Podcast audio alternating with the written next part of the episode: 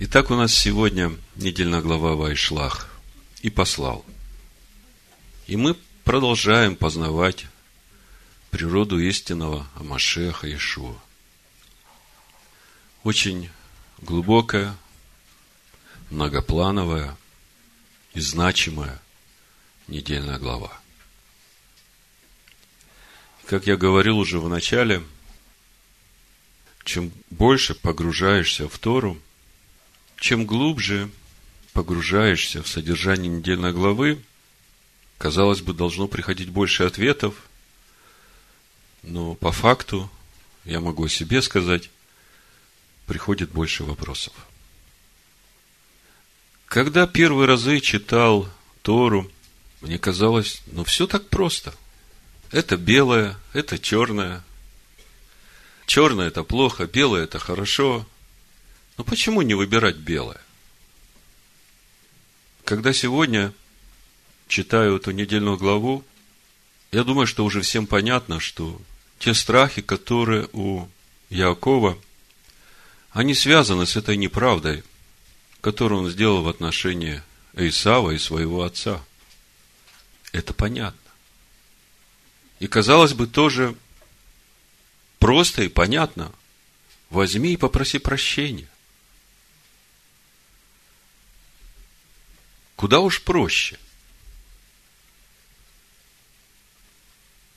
И возникает вопрос, а почему Яков этого не делает? Что это все значит?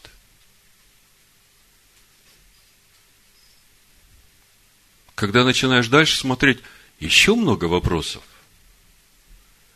Почему Яков не торопится в Байтель? Он ведь, когда уходил и во сне видел лестницу, и Бог ему говорил, что будет с ним везде, он обещал Всевышнему, что если ты меня вернешь в целости, то от всего, что ты мне дашь, я тебе принесу десятую часть и этот дом будет домом Божьим. Какой этот дом? То есть здесь тоже есть какие-то моменты очень важные, которые надо понять. Но первое, мы видим, что Иаков возвращается, он совершенно не готов к духовному служению. По идее, возвращение Якова в обетованную землю – это как образ возвращения Якова из Галута. И мы видим, что Яков возвращается совершенно не готов к этому служению. Он не является домом Бога. Хотя прошло много времени, и было время приготовиться. Почему некто нужно бороться с Яковом всю ночь? Более того, дать Якову победить этого некто, а мы у пророка Иосии читаем в 12 главе, что это ангел. А чуть дальше сам Яков говорит, я видел лицо Бога, и душа моя осталась жива. И когда мы все это вместе складываем, мы понимаем, что это не простой ангел, который являет лицо Всевышнего. Тогда почему этот ангел – борется всю ночь с Яковом, и только на утро решает поправить ему бедро. Почему ангел, которым этот мир сотворен, который по могуществу силы своей всю вселенную держит, Всевышний Словом Своим сотворил этот мир. И этот мир стоит этим Словом. А лицо Всевышнего – это и есть Слово, которое раскрывает нам природу Всевышнего. Почему он дает себя победить, а потом все-таки прикладывает какую-то силу, чтобы повредить бедро Якову, и мы видим, что все, что происходит, связано именно с тем, чтобы Иакову получить новое имя. Ангел спрашивает, как тебя зовут? Вы что, думаете, что ангел не знает, как его зовут? – но когда у тебя спрашивают, как тебя зовут, тебя фокусируют на твоей сущности. тебя призывают посмотреть внутрь себя и сделать бухгалтерию, как сегодня сестра говорила. Глубокую бухгалтерию. И вообще непонятно, после всего, что происходит, давайте осью 12 главу коротко прочитаем. Почему после всего, что происходит, казалось бы, Яков должен торжествовать, он ангела победил. Почему он начинает плакать и умолять его? И почему это происходит прямо перед рассветом? Почему это не произошло в самом начале борьбы? Почему среди ночи не произошло? Почему надо было вот это тянуть до самого утра? Вот у Осии, смотрите, 4 стих, 12 глава. Он боролся с ангелом и превозмог. Он боролся с ангелом и превозмог. Кто кого превозмог? Яков ангела. И казалось бы, если превозмог, то почему плакать и умолять его? Плакал и умолял его. Что за всем этим стоит?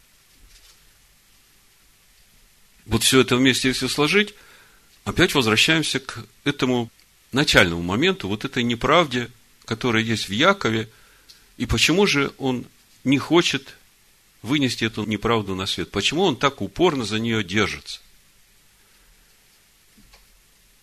Мы видим, что Исав идет навстречу с Яковом с воинами. 400 воинов написано. Цифра 400 – это непростая цифра в иврите. Это последняя буква ивритского алфавита, буква Тав. Это говорит о том, что Всевышний хочет закрыть эту тему. Мы видим Исав при встрече с Яковом очень рад этой встрече и видим, что он простил Якова. Он первый бежит ему навстречу, первый обнимает его, первый целует его. И при всем при этом мы видим такую сдержанность Якова.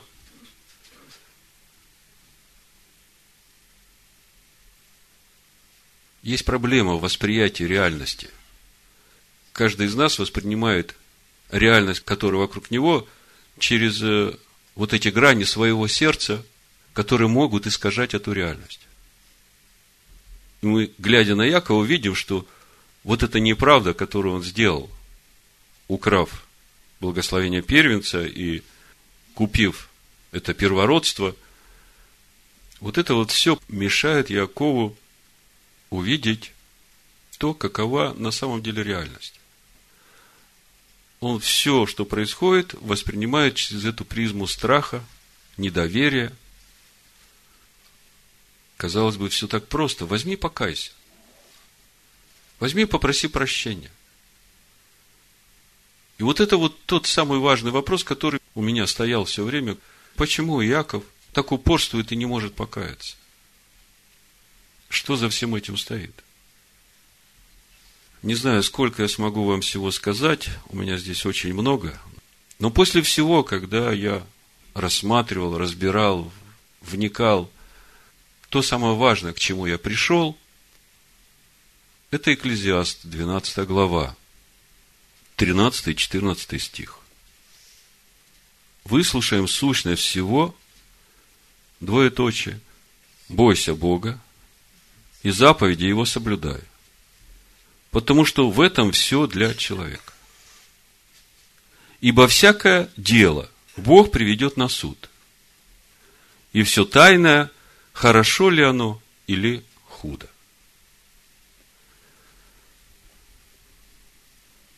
Мы говорили о том, что у Бога нет ничего общего с неправдой. Как бы человеки не пытались служить Богу, думая, что можно ради служения Богу даже неправду делать, это человеческое заблуждение. У Бога нет ничего общего с неправдой. И когда смотришь на вот эту встречу Якова с Исавом, на вот э, это странное поведение Якова после этой встречи, была уже борьба с некто, была встреча с Исавом. И дальше опять вопрос, почему Яков не идет в Байтель? Почему он идет в Суккот, Сакков, строит там шалаши? Потом через какое-то время приходит в Сихем и там покупает землю. Покупать землю, это значит уже осесть, обосноваться. И тут вообще вопрос. К Богу навстречу не идет, к своему отцу не торопится. Почему? Как объяснить вот это все поведение Иакова?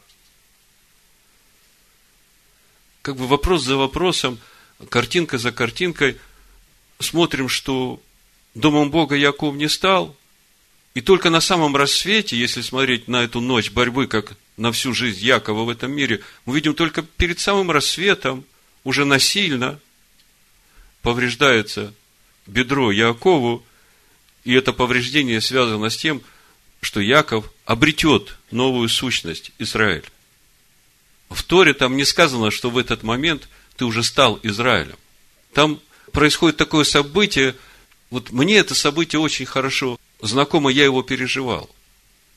Это было в тот момент, когда я сказал Богу, я не могу управлять своей жизнью.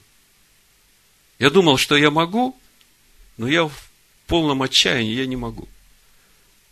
Хотя я все время делал, как я понимал.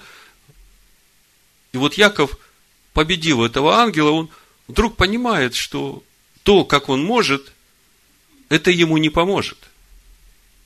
Ему нужно по-другому, и поэтому он просит, чтобы ангел его благословил, не отпускает его. Плачет, умоляет его. Этот ангел говорит, да, Яков, у тебя будет новое имя, но вот в этот момент происходит вот то, что мы называем возрождение. Впереди еще длинный путь. И по сути это о каждом из нас. Когда мы говорим о взаимоотношениях Якова с Исавом, Исав родился сделанный, мы говорили, Осе. И это тот Адам, которого Бог слепил из глины. А Яков – это вот то лукавое сердце человеческое, как мы читаем в Иеремии 17 главе, 9 стих. Лукавое сердце человеческое более всего и крайне испорчено. Кто узнает его? Я, Адонай, проникаю в сердце, испытываю внутренности, чтобы воздать каждому по пути его и по плодам дел его. То есть, если вместе сложить Исава и Якова, по сути, это каждый из нас. Вот смотрите, самый простой пример. Как часто мы хватаемся за меч, как Исав, когда нам что-то делают плохо. Вот вам проявление Исава в нашей жизни. А как часто мы э, готовы ловчить, хитрить, лукавить для того, чтобы получить своего. Вот вам проявление Якова. И это свойственно каждому человеку. И вот такого человека, на которого Бог уже определил определенную миссию в этом мире, его надо как-то пробудить. И вот Яков возвращается в обетованную землю, чтобы исполнять уже свою миссию, ведь он изначально был призван быть священником. Он изначально призван быть учителем для Исава. А он не готов. Он не готов служить Исаву. Его самого надо еще обновлять. И во всей этой борьбе с ангелом я понимаю, что там самое правильное было бы сказать, Господи, ну прости меня за эту неправду, которую я сделал, за то, что я воспользовался случаем, купил это первородство, вместо того, чтобы послужить брату в любви, за то, что я обманул отца своего и хитростью получил это благословение первенца. Понимаете, проблема в чем? Яков думает, что вот эта его священническая миссия в этом мире связана с благословением первенца. И поэтому он за это так держится. А на самом деле, ему еще до рождения эта миссия была предусмотрена, и все ему для этого дано. Он человек шатров, он цельный человек. И вот нужно было до такой степени бороться с ангелом, чтобы его победить, то есть упорствовать в своем. Я понимаю, что Яков, борясь за вот это свое право на священство, думая, что оно связано с благословением первенца, он именно поэтому не хочет просить прощения у Исава. Потому что он думает, если я попрошу прощения, то тогда я потеряю это благословение первенца, а значит вместе с ним потеряю священство.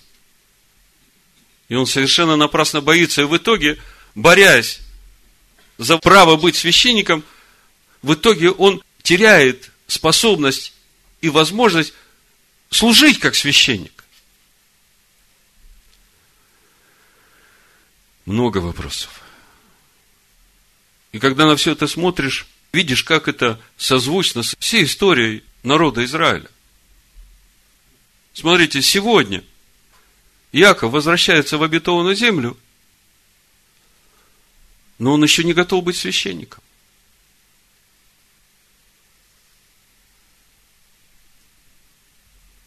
Что за всем этим стоит? Почему Яков не может попросить прощения?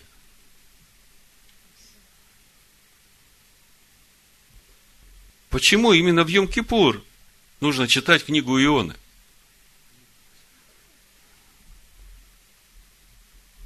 Чтобы немножко разбавить эти вопросы, давайте прочитаем несколько мест Писания, которые нам говорят о том, что вообще-то в этом мире ничего случайно не происходит.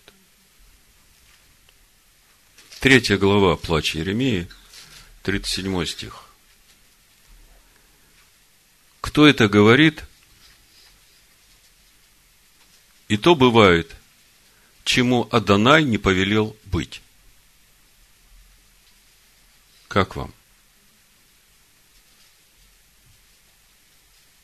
Кто это говорит? Что что-то может в этом мире быть, если Адонай не повелел этому быть. И когда об этом начинаешь думать, Тогда сразу возникает вопрос, а как же свобода выбора человека? Мудрецы говорят, все в руках небес, кроме страха перед ним. А если человек переступает этот страх и что-то происходит, как в таком случае, это тоже было уже от вечности предусмотрено Всевышним. Не торопитесь с ответами. Как вы думаете, почему Агнец был заклан до сотворения мира? Вы знаете, что Агнец заклан до сотворения мира? Не знаете? Давайте посмотрим 1 Петра.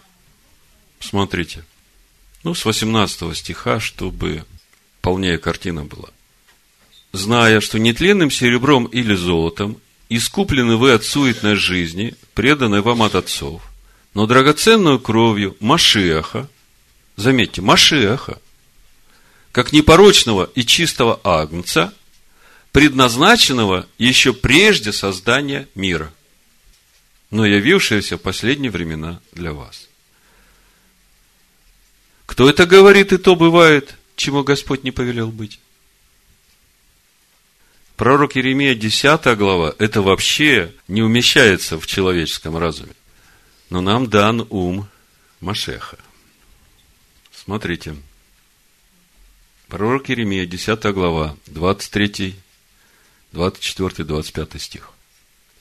«Знаю Адонай, что не в воле человека путь его, и не во власти идущего давать направление стопам своим». Как вам? У меня сразу вопрос, это до или после? Вы поймете потом, о чем я. Послушайте, не воля человека, путь его. Не во власти идущего давать направление стопам своим. Так это до или после? До греха или после греха? Наказывай меня, Господи, но по правде не во гневе твоем, чтобы не умолить меня. Излей ярость твою на народы, которые не знают тебя, на племена, которые не призывают имени твоего, ибо они съели Иакова, пожрали его и истребили его, и жилище его опустошили. Знаю, Господи, что не в воле человека путь его, и не во власти идущего давать направление стопам своим. И как же это все вместе со свободой выбора человека связать? 24-й псалом давайте тут же посмотрим. С 8 стиха по 12. Благ и праведен Адонай, посему наставляет грешников на путь. Направляет кротких к правде и научает кротких путям своим. Все пути Адоная – милость и истина, хранящим завет Его и откровение Его. Ради имени Твоего, Адонай, прости согрешение мое, ибо велико оно –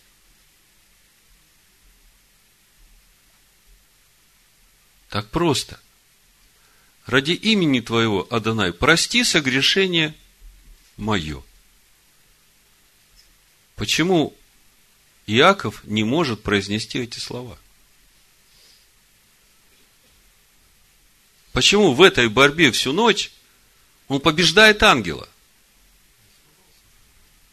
Только потом, видя, что вся эта борьба его за то, чтобы исполнять свою волю, она ему пользы не приносит, он тогда начинает умолять и просить ангела.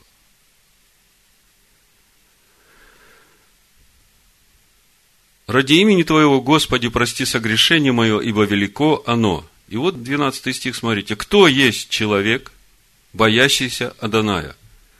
Ему укажет он путь, который избрать. Так все-таки укажет.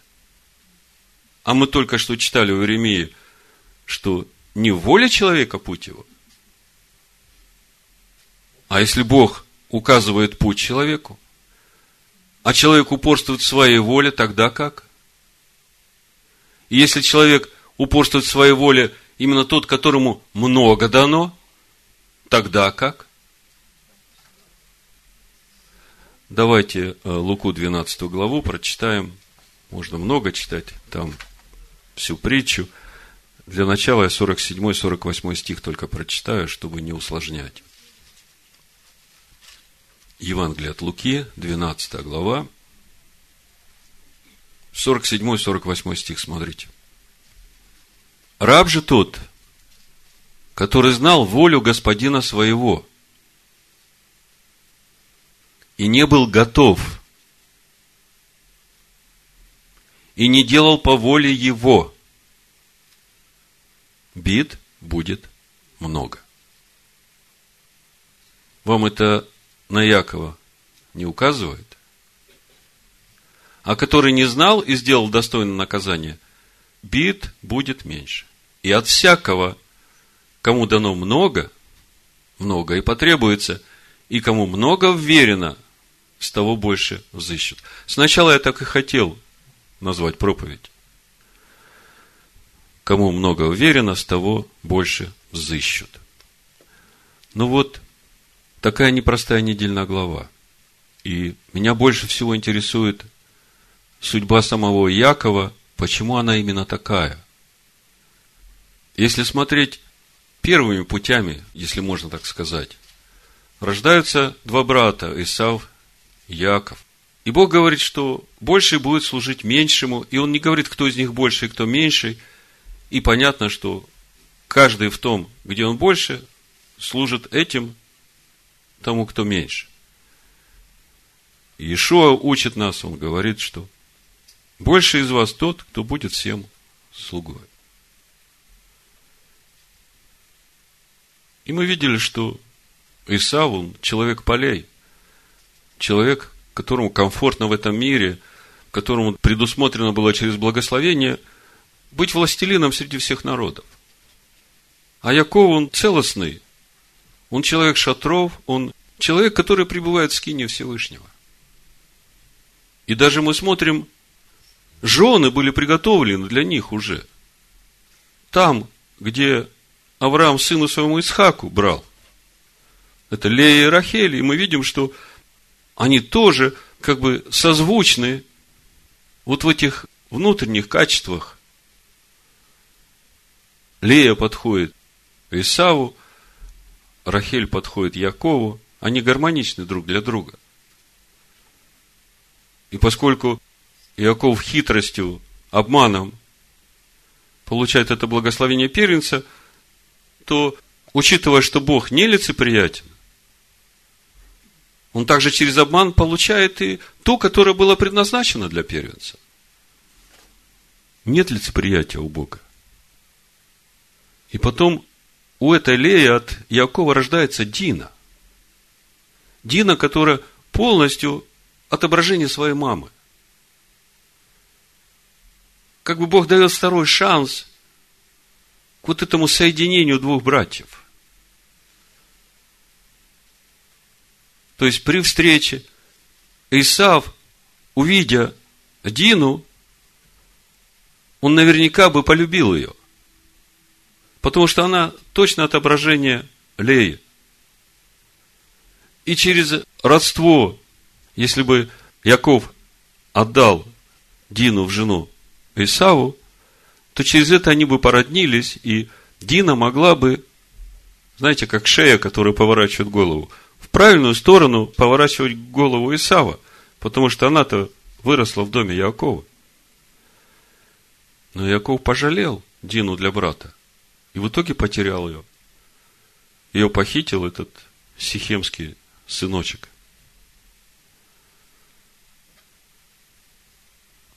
И вот после всего этого Бог приходит и к нему говорит, иди в Байтель, это твоя защита. Потому что сейчас все народы поднимутся. Иди в Байтель и живи там. В доме Бога живи.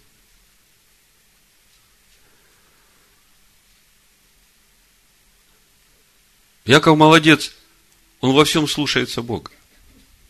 Когда ему Бог что-то говорит, он сразу делает. Он пошел в Байтель, все сделал как надо. Но вот это блуждание Якова, да, Исаву он не готов служить. К Богу в Байтель сразу не идет. К отцу своему не торопится. Почему все так? И мы видим вокруг как бы над всем этим милость Всевышнего и забота Всевышнего за Якова. Давайте откроем 43 главу пророка Исаии, почитаем ее. Я думаю, что здесь мы получим на некоторые наши вопросы ответы. Исаия, 43 глава. Буду читать всю главу, чтобы увидеть и отношение Всевышнего к Якову, и всю судьбу Якова, и почему он до сих пор находится в ожесточении. И здесь где-то мы получим ответ на вопрос, почему Иаков не участвует сейчас в создании того народа, который Бог создает из всех народов во имя свое. Бог делает народ во имя свое, он говорит, вот я творю новое. А Яков в это время не трудится – вот после всего, что мы сейчас уже разобрали по нашей недельной главе, мне кажется, где-то какие-то ответы мы начнем получать. Помните, как проповедь я назвал? Экклезиаст 12 глава. Сущность всего – бойся Бога и заповеди Его соблюдай. Потому что Бог всякое дело, и хорошее, и плохое, приведет на суд. Давайте почитаем. Исайя, 43 глава, с 1 стиха. «Ныне же так говорит Адонай, сотворивший тебя Яков». Смотрите, Якова от начала сотворил Адонай. И устроивший тебя Израиль. Не бойся, ибо я искупил тебя, назвал тебя по имени твоему, ты мой. Ныне, говорит Господь. Будешь ли переходить через воды, я с тобою. Через реки ли, они не потопят тебя. Пойдешь ли через огонь, не обожжешься, и пламя не опалит тебя. Ибо я, Адонай, всесильный твой, святый Израилев, спаситель твой. Выкуп за тебя отдал Египет, Эфиопию и Савею за тебя. Так как ты дорог в очах моих, многоценен – и я возлюбил тебя, то отдам других людей за тебя и народы за душу твою. Не бойся, ибо я с тобою. От востока приведу племя твое, и от запада соберу тебя. Северу скажу, отдай, и югу не удерживай, веди сыновей моих издалека и дочерей моих от концов земли. Каждого, кто называется моим именем, кого я сотворил, для славы моей образовал и устроил. Выведи народ слепой, хотя у него есть глаза, и глухой, хотя у него есть уши. Мы видим состояние Якова. Народ слепой и глухой, хотя есть и глаза, и уши. И Бог при этом говорит, я люблю тебя, ты мой, ты многоценен для меня. Пусть все народы соберутся вместе и совокупятся племена. Кто между ними предсказал это? Пусть возвестят, что было от начала. Пусть представят свидетелей от себя и оправдаются, чтобы можно было услышать и сказать правда. А мои свидетели, говорит Адонай, вы и раб мой, которого я избрал. Чтобы вы знали и верили мне, и разумели, что это я. Прежде меня не было Бога, и после меня не будет. Я, я Адонай, и нет Спасителя, кроме меня. Я предрек и спас, и возвестил, а иного нет у вас. И вы, свидетели мои, говорит Адонай, что я Бог. От начала дней я тот же, и никто не спасет от руки моей. Я сделаю, и кто отменит это? Так говорит Адонай, искупитель ваш, святый Израилев. Ради вас я послал в Вавилон и сокрушил все запоры и халдеев, величавшихся кораблями. Я, Адонай, святый ваш, Творец Израиля, царь ваш. Так говорит Адонай, открывший море дорогу, сильных водах стезю, выведший колесницы и коней, войско и силу, все легли вместе, не встали. Потухли, как светильня, погасли. Но вы не вспоминаете прежнего и о древнем не помышляете. Вот я делаю новое. Ныне же оно явится. Неужели вы этого не хотите знать? Я проложу дорогу в степи и реки в пустыне. Полевые звери прославят меня, шакалы и страусы, потому что я в пустынях дам воду. Реки в сухой степи, чтобы поить избранный народ мой. Этот народ я образовал для себя. Он будет возвещать славу мою. А ты, Яков, не взывал ко мне, ты, Израиль, не трудился для меня. Вот это то место – Бог делает новое. Он делает народ во имя свое. В книге Деяний, 15 главе, мы об этом читаем. Этот народ Всевышний делает для себя, а Яков и Израиль в это время не трудятся для Всевышнего. Раньше читал, думал, почему? Вникая в сегодняшнюю недельную главу, начинаю видеть. Яков просто был не готов. Ты не приносил мне агнцев твоих во всесожжение, и жертвами твоими не чтил меня. Я не заставлял тебя служить мне хлебным приношением и не тягощал тебя фимиамом. Ты не покупал мне благовонной трости за серебро, и туком жертв твоих не насыщал меня. Но ты грехами твоими затруднял меня, беззакониями твоими отягощал меня. Я, я сам изглаживаю преступления твои ради себя самого, и грехов твоих не помяну. Припомни мне, станем судиться. Говори ты, чтобы оправдаться. Про отец твой согрешил. И ходатые твои отступили от меня. Про отец твой согрешил. Скажите, о ком речь идет? Я сам изглаживаю преступление твое ради себя. Про отец твой согрешил, и ходатай твои отступили от меня, зато я предстоятелей святилища лишил священства, и Якова предал на заклятие, и Израиля на поругание.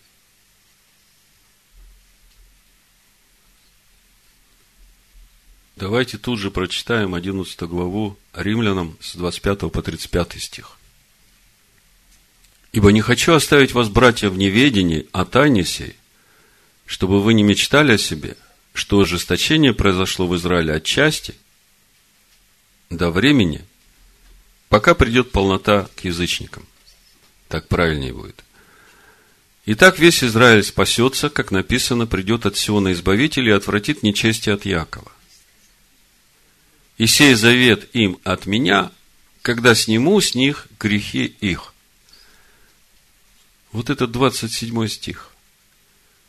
Сей завет им от меня, когда сниму с них грехи их.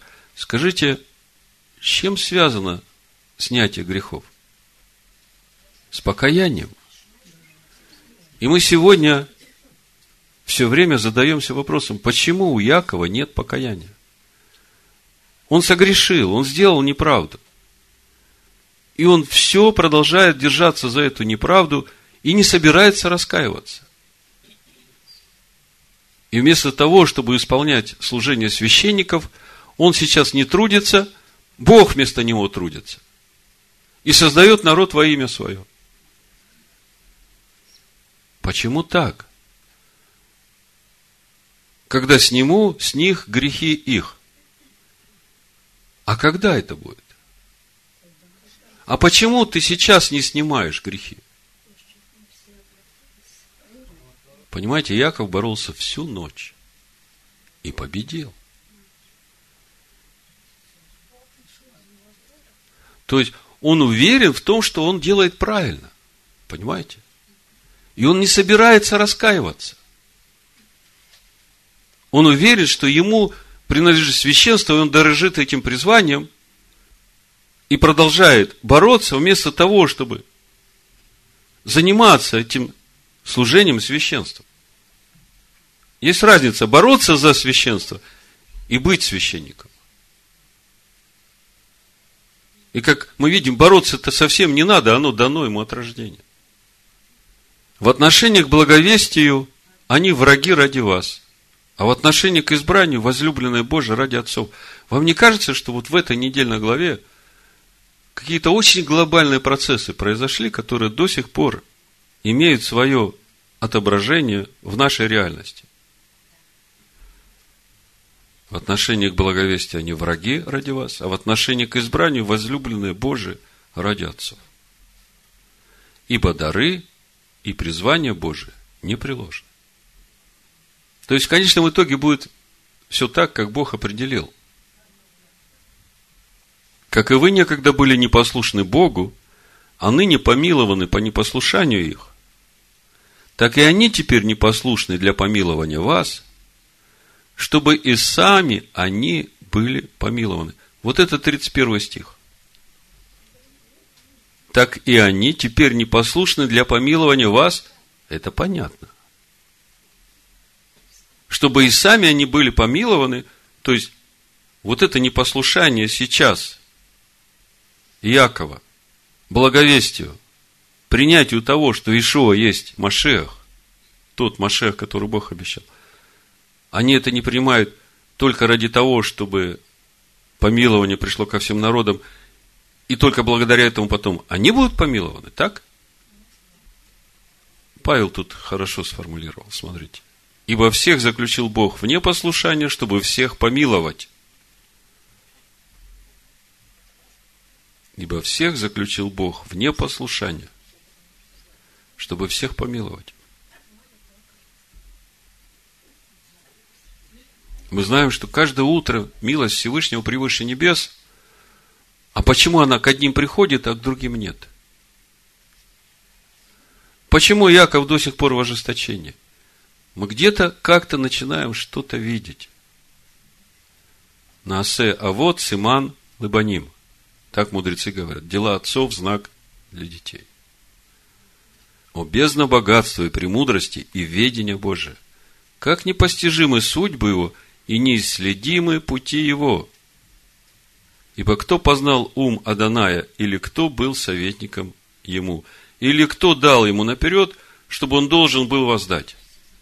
Ибо все из него, им и к нему. Ему слава во веки. Аминь.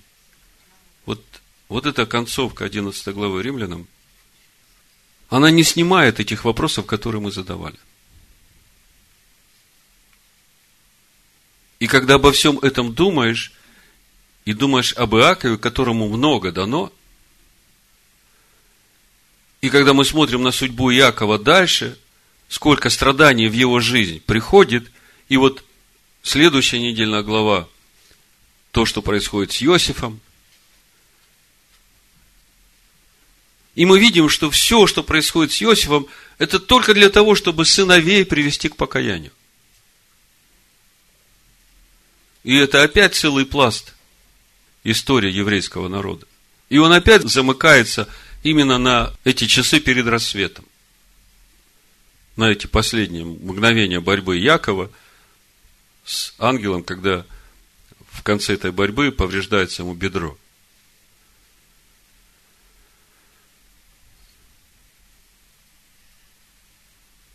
Я все время задаюсь для себя вопросом. Как бы мне все понятно, почему это приходит в жизнь Якова. Потому что есть в нем неправда, в которой он не хочет раскаиваться. Но почему он не хочет раскаиваться?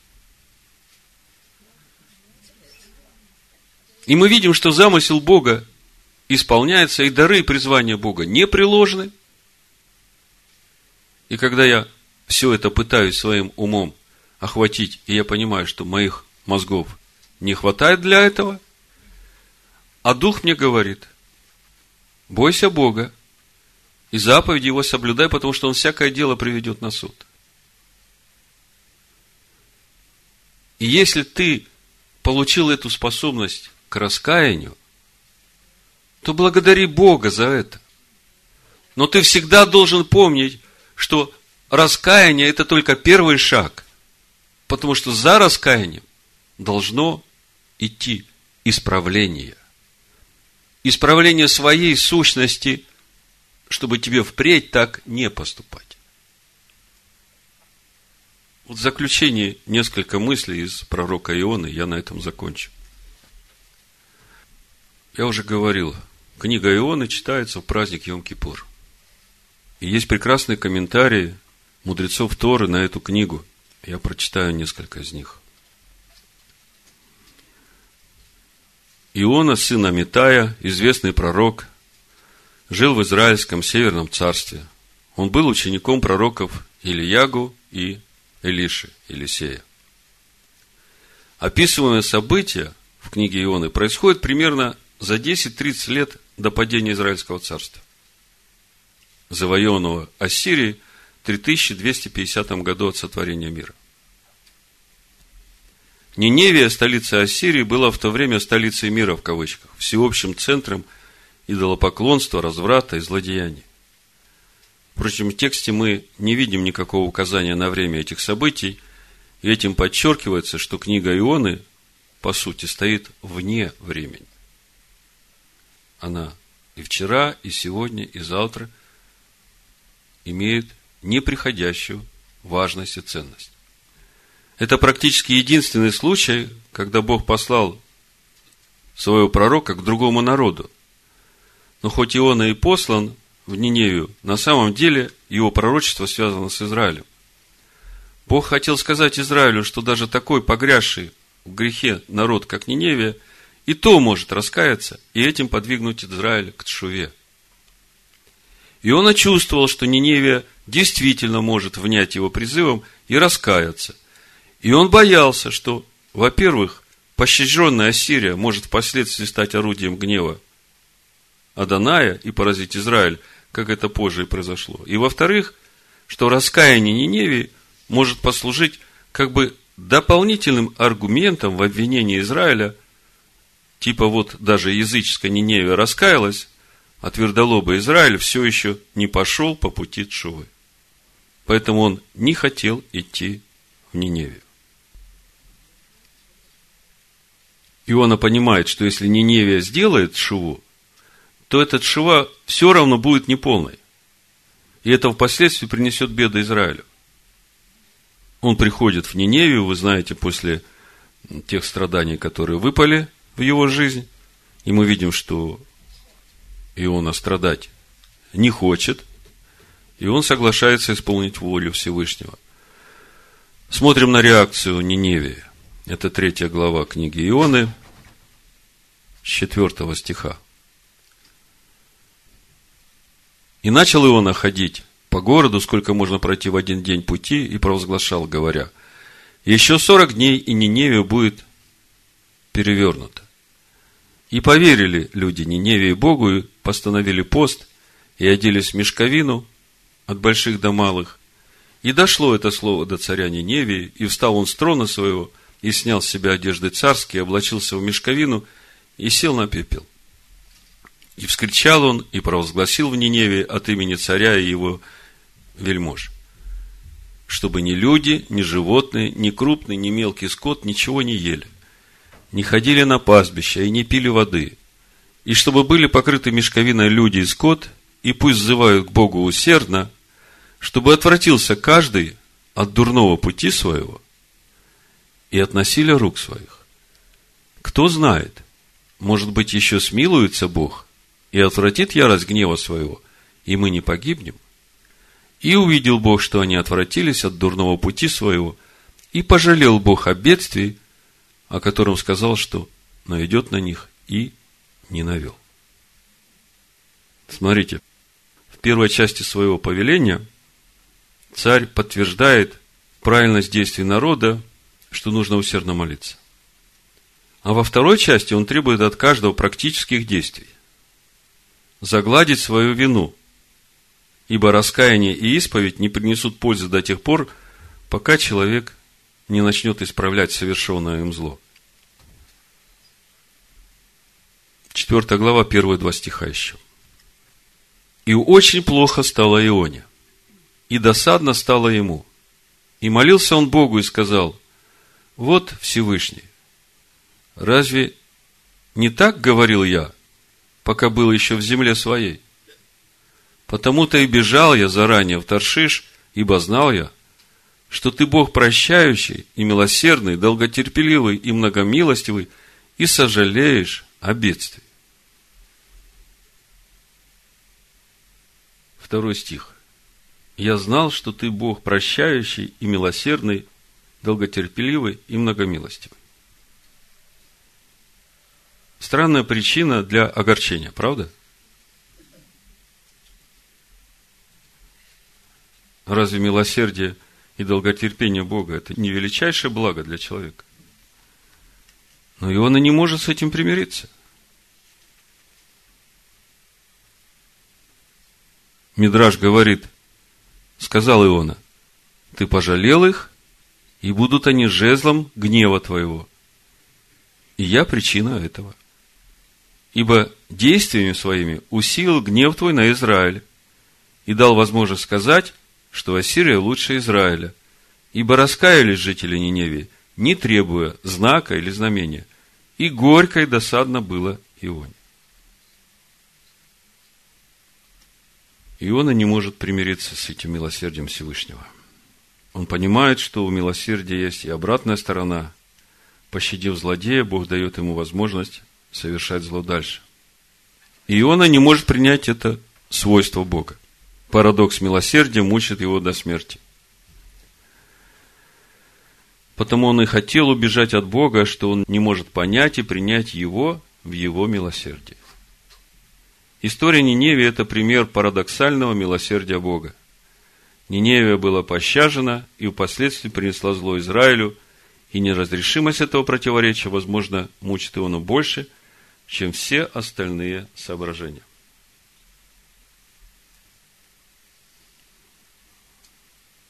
парадокс, мучивший Иону, это действительно неразрешенная людьми проблема.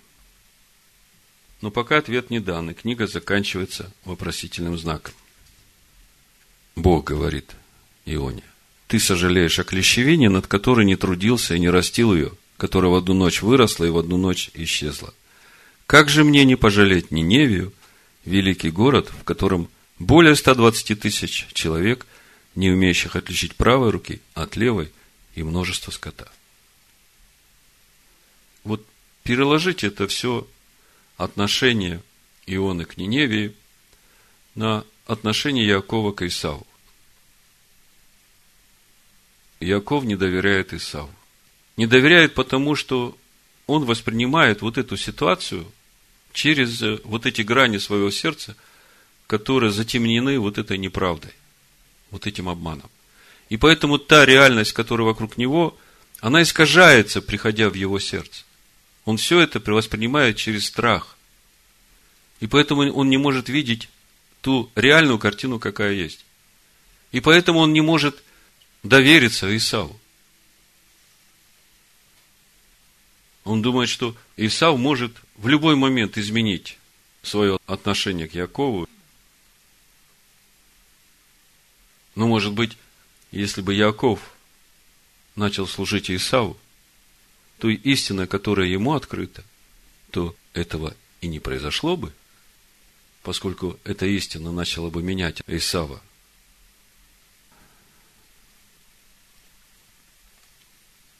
Таким образом, книга Ионы, которую читает Йом-Кипур, учит нас нескольким важным вещам. Во-первых, тому, что от миссии, которую Бог возлагает на человека, невозможно уклониться. Ибо дары и призвания Божии непреложны. И от этого нельзя уклониться. Весь вопрос, через что тебе нужно будет пройти, чтобы в конце концов стать на путь этого служения. И еще книга учит нас тому, какой гигантской силой в этом мире является раскаяние. Шува. В послании римлянам в 11 главе с 11 стиха апостол Павел говорит, «Итак спрашиваю, неужели они приткнулись, чтобы совсем пасть? Никак. Но от их падения спасение язычникам, чтобы возбудить в них ревность. Если же падение их – богатство миру, и оскудение их – богатство язычникам, то тем более полнота их. Вам, говорю язычникам, как апостол язычников, я прославляю служение мое. Не возбужу ли ревность в сродниках моих по плоти, и не спасу ли некоторых из них? Ибо, если отвержение их – примирение мира, то что будет принятие, как не жизнь из мертвых? Жизнь из мертвых для всего мира. Вот такие непостижимые судьбы Всевышнего и неисследимые пути Его. Хотелось бы мне вот так вот подвести итог и сказать, вот это белое, а вот это черное. Единственное, что я могу сказать, выслушав вот все, что я вам сказал. Выслушай сущность всего. Бойся Бога и заповеди Его соблюдай. Ибо Бог всякое дело приведет на суд. Хорошее оно или плохое. Пусть Всевышний благословит нас на этом пути в имени Машеха Ишуа. Амин. Амин. Амин. Амин. Амин. Амин.